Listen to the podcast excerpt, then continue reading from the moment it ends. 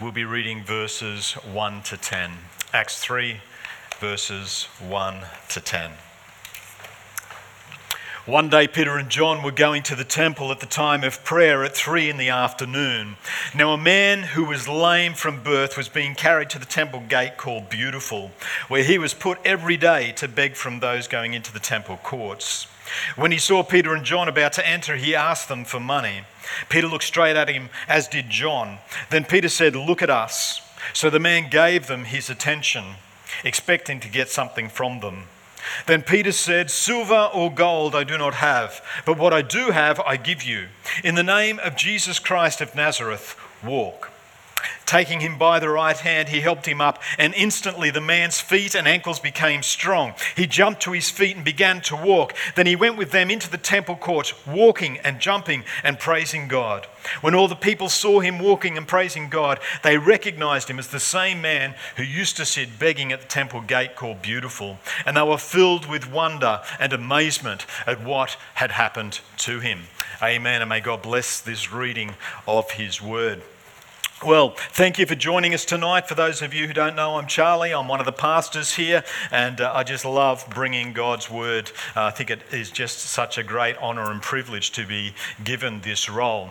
And uh, I, I, just love this passage of Scripture too. When we think back to uh, Acts chapter 2, which hopefully you've read the whole chapter 2 uh, during the week and things like that, maybe some of chapter 3 before you came this evening we see that chapter 2 uh, um, gives this outline of what the true Christian church is. And uh, in its simplest terms, we see the church are a people who believe in Jesus Christ as their Lord and Savior. And they um, allow themselves to be transformed as a result of that. So, in choosing to follow and accept Him, they have received the promised gift of Holy Spirit, who truly does transform them.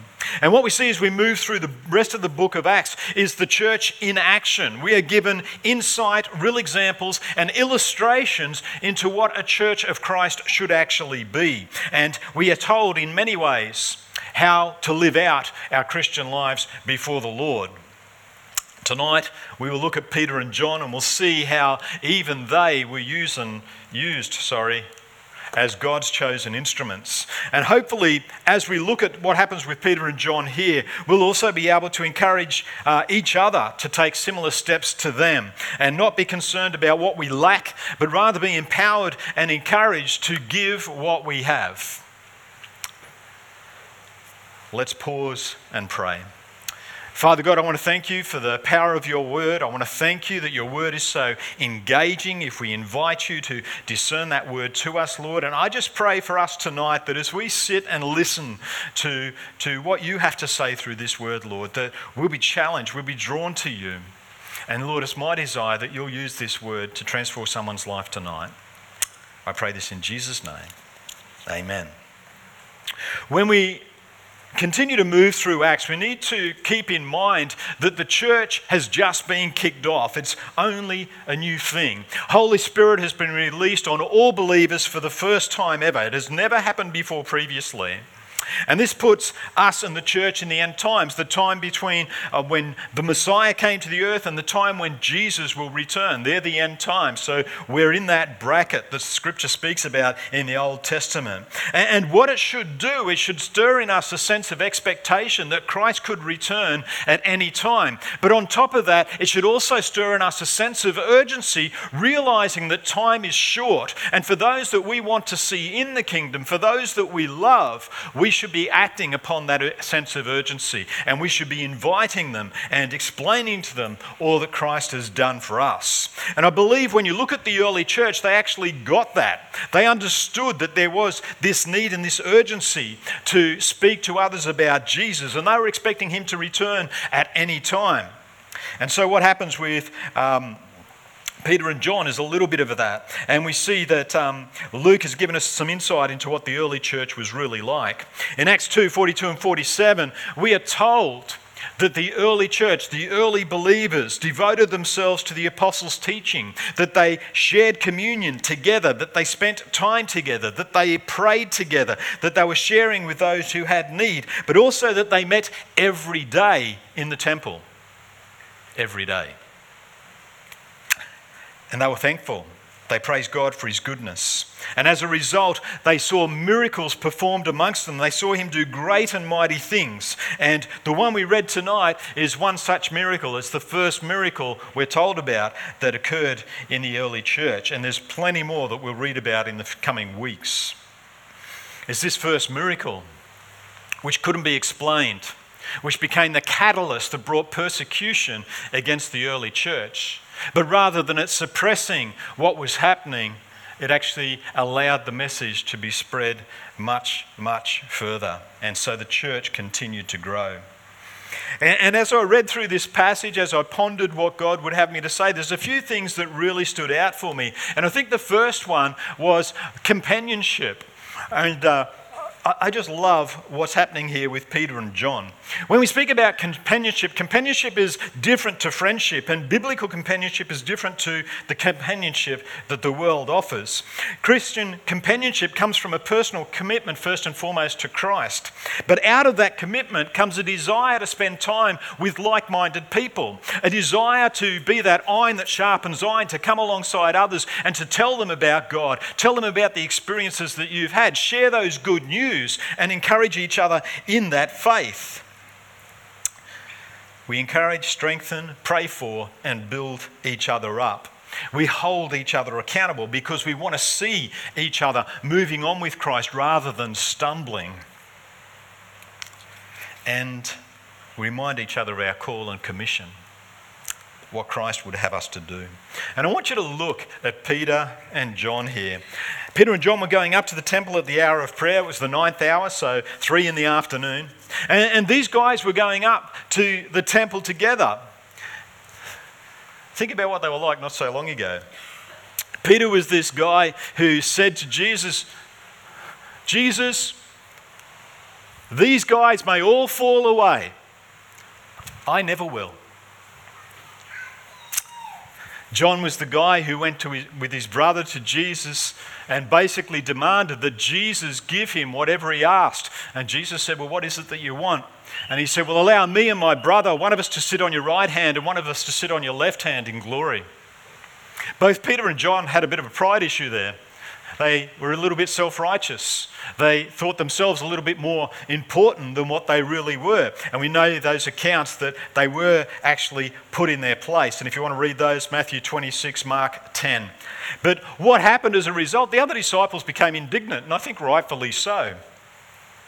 These guys were human just like us. They had that selfish uh, self ambition. They had desires which were driven by pride and so many other things. But when we get to this, that's all changed. Peter and John are walking to the temple together. They're working together in what they've been called to do with the Lord. And when I read this, I found myself thinking, here's two mates going to the temple. These guys hang out together. They enjoy each other's company. They pray together. They encourage each other. And it's natural for them to be together and to step into the temple together. They get up there at three o'clock and they're there with other Christian believers in the temple. At that time, they didn't see any disconnection between Christianity and being in the temple. And, and they would go there and they would pray together. Everything around them in the temple represented the coming Messiah, the promised Messiah, and they knew that to be Jesus. So it was quite okay for them to worship in that place and to pray in that place. And uh, I don't think it was any coincidence that it was wiped out after 70 years, uh, sorry, after 40 years, one generation. Uh, and the temple was gone. And of course, that's when the separation come between the Jews and the Christians, where they went their separate ways. But I think this first recorded miraculous healing is an example to us, illustrating that our Christian faith is not to be lived on our own it's a Christian faith that is lived with others. Peter and John went together, and indeed they were together. And I think Jesus set all this up. He had this idea right from the start. When he commissioned and empowered his disciples in Mark 6 7, he sent them out in pairs. He made them go in pairs. He didn't allow any to go on their own. In Acts 13 2, the Holy Spirit caused for Barnabas and Saul to be set aside for the work of proclaiming the gospel to the Gentiles. Again, it was two men who went together to do that. And when we consider Paul, when we read all his accounts, it's very rare that you read anything where he is actually traveling on his own. And in fact, he invites people like Timothy and Titus to come along with him, like they're, they're these trainees, they're, they're these interns who are able to see firsthand how he proclaims the gospel to people, how he interacts with people. And so they're trained up in the faith and they grow to know how to proclaim the gospel just as Paul did. And they see by Paul's life, first hand experience, that you aren't just a follower of Christ, there is an obedience that is required in that. And when you're obedient to Christ, when you're attentive to his voice, the proclamation of the gospel reaps great rewards. And he became a man who was a disciple who made disciples. And that's what we're called to do. And so, those who went with him, Timothy and Titus, they became disciples who made disciples. And I think that's the model that we should be following. I think that's what we're called to do. And I think about Peter and John both also deserted Jesus in the Garden of Gethsemane. And it's very clear that here and elsewhere in Scripture that something has changed. And now they have a great confidence in Christ. They have a great confidence in who He is. And so this isn't a confidence like the world offers. This isn't about believing in their self, their own abilities, their own gifts, their own talents. This is about a confidence in Jesus. They are confident that He has called them. They are confident that that call continues. They're confident that He is directing their path. They're confident that He will empower and equip them for every good work that He calls them to do. And I want you to think about it. How would you respond in this situation? You're, you're walking up to the temple, and this lame man is there. And he calls and he asks you for alms. I think there's a lot going on that we can't know for sure. But when I read about this man, I think it emphasizes that God has a time and a place for everything. It's always in His perfect timing. And we don't always understand why God does or doesn't do something, but we have to accept that God knows best, regardless of the situation. And this guy, in my opinion, is a case in point. We know from Acts 4:22 that this guy was in his 40s. We are told that he was daily laid at the gate of the temple, and he has been for many years. And this is at the beautiful gate. This guy's been laid there for many years. Jesus would have entered through this gate when Jesus walked the earth. He would have seen this guy. This guy would have seen Jesus. And Jesus didn't heal him. I wonder why. Jesus healed many people around the temple, in the temple, but this guy wasn't one of them. And this guy, I would imagine, had very poor self esteem. And I think when we think about these crippled people, we don't really think about how bad it was.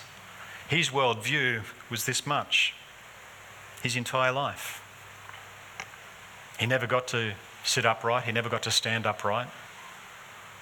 And so he would have very low self esteem, I'd imagine. He would have very poor quality of life. He was reliant on others to provide for him. He even had to have people who knew and loved him. Praise God, he had people who knew and loved him who would carry him to the temple every day and lay him there. But here he is, laying at the temple. Same temple where he saw Jesus heal others. Not him. And Peter and John come along and Seeing Peter and John, he, he appeals to them for alms. He asks if he can receive alms. And the habit was to actually have your head down, to humble yourself before anyone who was likely to give you anything. But I wonder what we, want, what we think about when we think about alms. Um, so often we think about this being a monetary thing, we think about this being a contribution, especially to the poor or to beggars. But to give alms is to perform an act of mercy or kindness, and it's an act which is motivated by love. The greatest gift that Peter and John had received was that of knowing Jesus Christ as Lord and Saviour. And Peter and John is clearly evident in their lives that they value that above everything else in life. There is nothing else that even comes close to knowing Jesus Christ. And they approach this man. And the beggar appears to have no other thought than the material gift that he may receive when Peter calls to him. And Peter says, Look at me. And the man does so, expecting to receive a gift from them. Now, we're not told what's going on with Peter and John here. We're not told about the promptings that they received uh, when they decided to speak to this man. But obviously, something had happened, and they were confident that they were supposed to interact with this man and that God was speaking in, with them in order to do so. And he wants them to do something with this man. Their actions prove that they see themselves as God's chosen instruments being used by him. They're simply being obedient, doing what God prompts them to do. And Peter says, Silver and gold I don't have, but what I do have, I give to you. I wonder what the man thought as he was hearing that. Am I being conned? Like, I need something. And then Peter goes on to say, In the name of Jesus Christ of Nazareth, rise and walk. This man is looking in expectation of Peter and John. He, he expects to receive something. And Peter says, What I have in the name of Jesus Christ, I tell you, get up and walk. Peter and John are part of the church, the same universal church that we are a part of. And if we're willing to accept what is clear here, Peter declares that the church's greatest wealth is not in silver or gold or buildings or numbers of people or ministries or programs or anything like that. Our true power is found in Jesus Christ and Him alone. Nothing else. Everything else can fall away. If we've still got Jesus Christ, we are complete. Christ and Christ alone. When we have the same confidence in Him, the same dependence on Him that Peter and John and the early church did, we will see Him do great and mighty things. Peter was bankrupt by the world's standards. He had nothing material to offer this man. But he was incredibly rich spiritually. He knew and trusted and obeyed Jesus. Think about what happens here. Peter tells this man who had never put weight on his legs to rise up and walk. You imagine Callie's a physio. You imagine going to Callie and saying, Hey, you know that patient you were telling me about? The one that's never walked in his life? He's that guy jumping down the hall. And Callie's like, Yeah, whatever. You know, this is impossible. This just cannot happen. This guy has never walked in his life. It doesn't matter if he had the best physio in the world massaging his legs and everything like that. He doesn't know how to walk.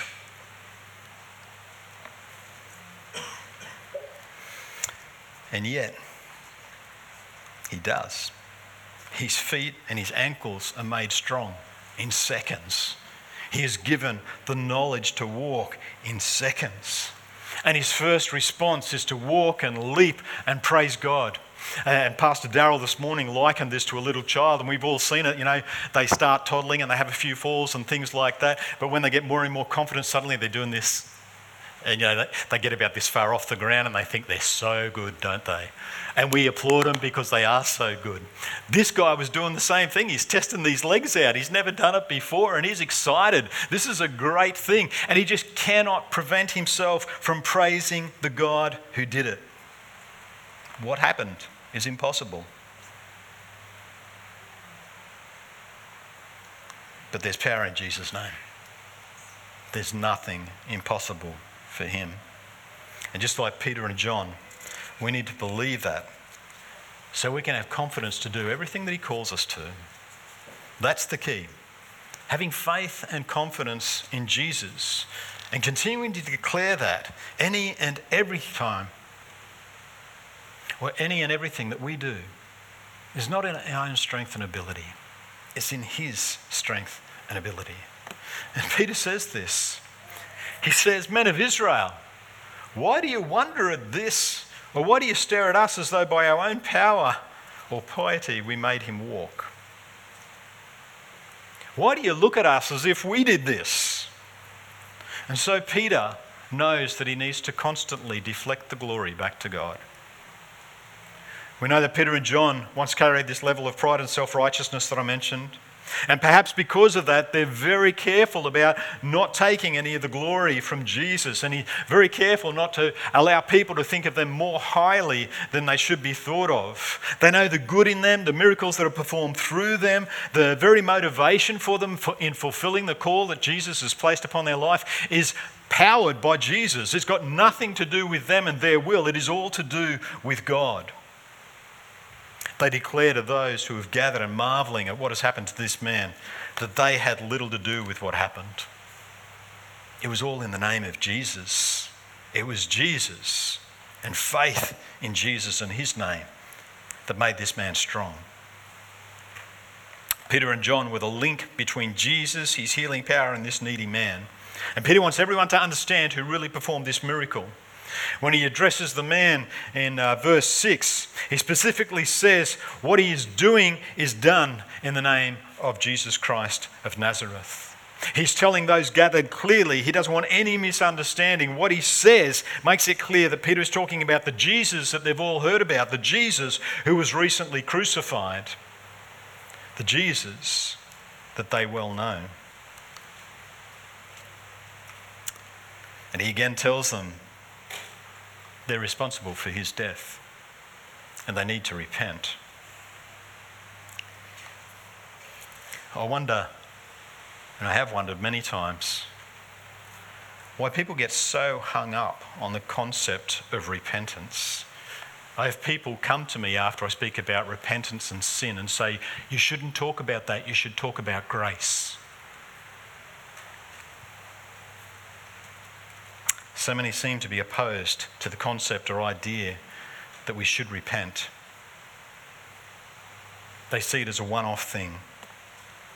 But, guys, there's real power in repentance. We are told in Luke 15 7, just so I tell you, there will be more joy in heaven over one sinner who repents than over 99 righteous persons who need no repentance. When we repent, there is this great joy in heaven because they know we're restoring relationship with God. They know we're being put back into that right relationship with Him. And there's a great joy in heaven as a result. Does that make it worth repenting? I think it does. I think this is something that we should be encouraged to do. And I tell you what, if, if there's great joy in heaven as a result, if the heavenly host are overjoyed because of it, they will praise and worship God as a result bringing glory to God has to be worth it. And so, in repentance, as people humble themselves, it opens their eyes to the incredible grace, love, and forgiveness that can be found in Christ Jesus. Why wouldn't we repent? Why wouldn't we talk about it? I can tell you one reason because Satan and his hordes doesn't want you to. Satan wants to prevent everything being celebrated in heaven. Satan wants to take away as much of that as he can. He doesn't want God glorified. If he could, he'd drag God down from heaven. But we know that he can't. I want you to think about that. The next time someone remembers repentance, remember the joy, the celebration that occurs in heaven as we repent. General Booth is the founder of the Salvation Army. And in the late 1800s, he first said, The chief danger of the 20th century will be religion without the Holy Spirit, Christianity without Christ, forgiveness without repentance, salvation without regeneration, politics without God, and heaven without hell. Are we there yet?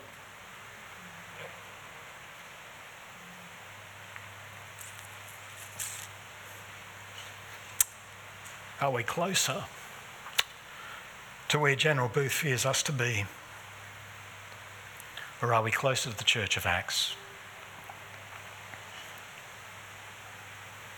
A church which is given as an example to us. Are we closer to Peter and John, who are good mates, who appear to be prayer partners? And who are committed to meeting with each other and committed to meeting with a wider circle of believers each and every day in the temple? The confidence and expectation that disciples in the early church had that Jesus would work miraculously through, miraculously through them was as a result of them committing themselves to all that Jesus said and taught, being obedient and applying what they learnt, sharing communion together, spending time together, praying together, sharing with those who had need, but also meeting daily for prayer worshipping and honouring God, being thankful, praising God for His goodness. Do you have the same confidence in Christ the disciples had, as illustrated by Peter and John? If Holy Spirit prompted you, as He prompted Peter and John, to pray for this paralyzed man, a man paralyzed from birth, would you do it? If he told you to pray for him that he would get up and walk, would you do it? And would you have the confidence that he would actually get up and walk? If that's you, praise God. That is so awesome. And I trust that you have this incredible confidence and obey God and do all that He calls you to do, and great and mighty things happen as a result. But if you aren't, are you willing to commit to follow Jesus as the disciples in the early church did. Pastor Darrell said something this morning, which I don't know if he was quoting somewhere else or they were his own words, I didn't actually ask, but it really resonated with me. We are God's chosen instruments, fit for purpose, ready for use, and devoted to service. I think we can safely say that Peter and John were all of these things. When we commit ourselves to Jesus, we become God's chosen instruments to proclaim the message of salvation to the lost. Same commission that Peter and John were given. But to be fit, to be ready and devoted, we need to be people who are different to the rest of the world. We should value gathering together with our Christian brothers and sisters more than gathering with those of the world. We'll be a people who pray individually, who have prayer partners, and who gather as a people to pray. We'll encourage each other in the reading and application of the word. We'll want to meet regularly with the wider church, praying and seeking God's purpose for us as a people of God. We will physically gather to share good news stories, thank God, worship God, and so many other things.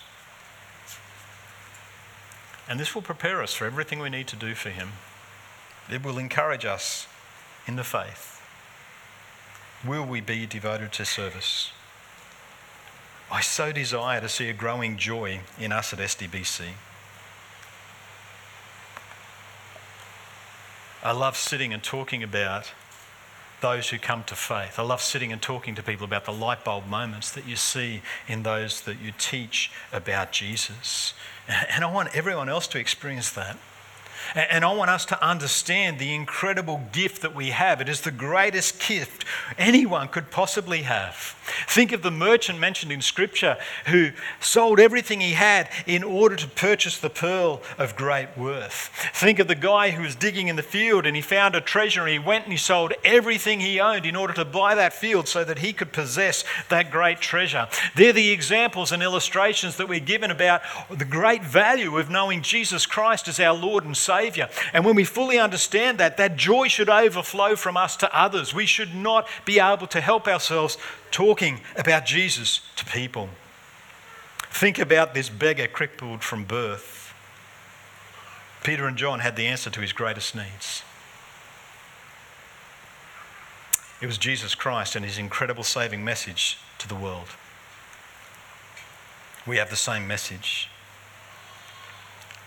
And we're to constantly shift our thinking from all we can have in the world to having a growing confidence in Jesus Christ and his supernatural power. We are called to proclaim the gospel, the good news about Jesus. And I believe the greatest miracle is seeing the dead living, seeing those move from darkness to light, seeing people come to faith. There is nothing greater. And if you haven't experienced that, ah, oh, I pray you will. I pray you'll be sitting with someone when they give their life to Christ. And I pray that you've been instrumental in bringing them to that point. Our power doesn't lie in the physical, but in the spiritual. We are to believe God can and will do miracles. I, have seen God do miracles. Not so many lately, but I've seen Him do great and marvellous things. Don't hear me saying we get to demand what God does. That's not the way it works. He prompts us, and we become His willing instruments in His hands. But He can do great and mighty things. We should be willing to believe that He does. And when prompted, when we're so devoted to Him and serving Him, we should just do what He calls us to do, whatever that is, regardless of how unrealistic it seems to be. Peter and John went to the temple to pray, and God interrupted their plans and laid on their heart something much bigger this beggar. And the beggar's life was changed forever. Do you pray for divine appointments? Do you believe God gives them to us? And when He does give them to you, when He prompts you, do you step into those appointments? Because when we do, you're going to mess up sometimes. And that's actually okay, as long as we learn from it. And as we learn and grow in faith, we'll see more and more incredible things happen. We'll see greater and greater miracles. Let me pray. Father God, I thank you again for the power of your word. I thank you for this account of Peter and John. Thank you so much, Lord, that they did faithfully obey you, and this beggar's life was changed as a result. Father, my desire is that each and every one of us will have that same confidence in you, a growing confidence, Lord. And that as we grow in confidence, Lord, you will just bring things into our lives, those tests of our faith, Lord, that will stretch us and draw us closer to you and creating us a stronger belief, more confidence in the Lord Jesus Christ and Holy Spirit and all that they can do, if only we will let them do it through us. Allow us to be those obedient servants, I pray, Lord. Allow us to submit ourselves fully to you. And Lord, I pray that you'll bring greater and greater unity to us here at SDBC so we can be a people who are seen and recognized as followers of the Lord Jesus Christ. I pray this in Jesus' name. Amen. Who's been waiting with bated breath? Oh, one of us. Praise God, brother. These are for Alpha. So, up the back on the table is a number of marker pens. You can take this home with you or you can put a name on there. We just want a person's first name because all these people are going to come into the church and we don't want them going, oh, Harry Holt, what's my name doing up there? But if you see Harry, there could be 10 Harrys up there, who knows? So we just want you to write people's name on here. And there's some really good sticky dots. Don't rely on these. I know that they're post it notes, but don't rely on them. They're useless. And uh, we don't want to be sweeping up leaves all day. So there's some sticky notes up there. Stick one on the back, stick it to the white tree on the wall. And we're hoping to cover that wall with all the people that um, are going to come along to Alpha. They're the people you're going to invite. And there's going to be people who come in and just stand in front of that wall and pray for those people, pray for your friends, pray that you have the confidence to invite them uh, when Alpha rolls around. So please do that. Uh, there's also a whiteboard out the front there. We need some volunteers for Alpha. Uh, and that's one of the places you can see those light bulbs go on. Uh, I've had the privilege of running Alpha courses, hosting them, and uh, it is just so awesome to see people come to faith, and people do through Alpha. It's absolutely amazing. Guys, uh, I have the questions here. I'd encourage you to come grab some and uh, to sit and talk and uh, use these questions as a guide. You don't need to answer them all, but uh, just talk about our faith and walk with Jesus and encourage each other to walk ever closer. Let me close. This week, guys, again, I just ask God will be with you, He will bless you, He will reveal Himself to you. That you will hear his voice, that you'll respond to that, you'll interact with him, that he'll prompt you to do great and mighty things, and that you'll submit fully to him and know the incredible blessing of following him each and every day. God bless one and all. Have a great week. I'm up the front to pray. If you'd like prayer, please feel free to come and ask.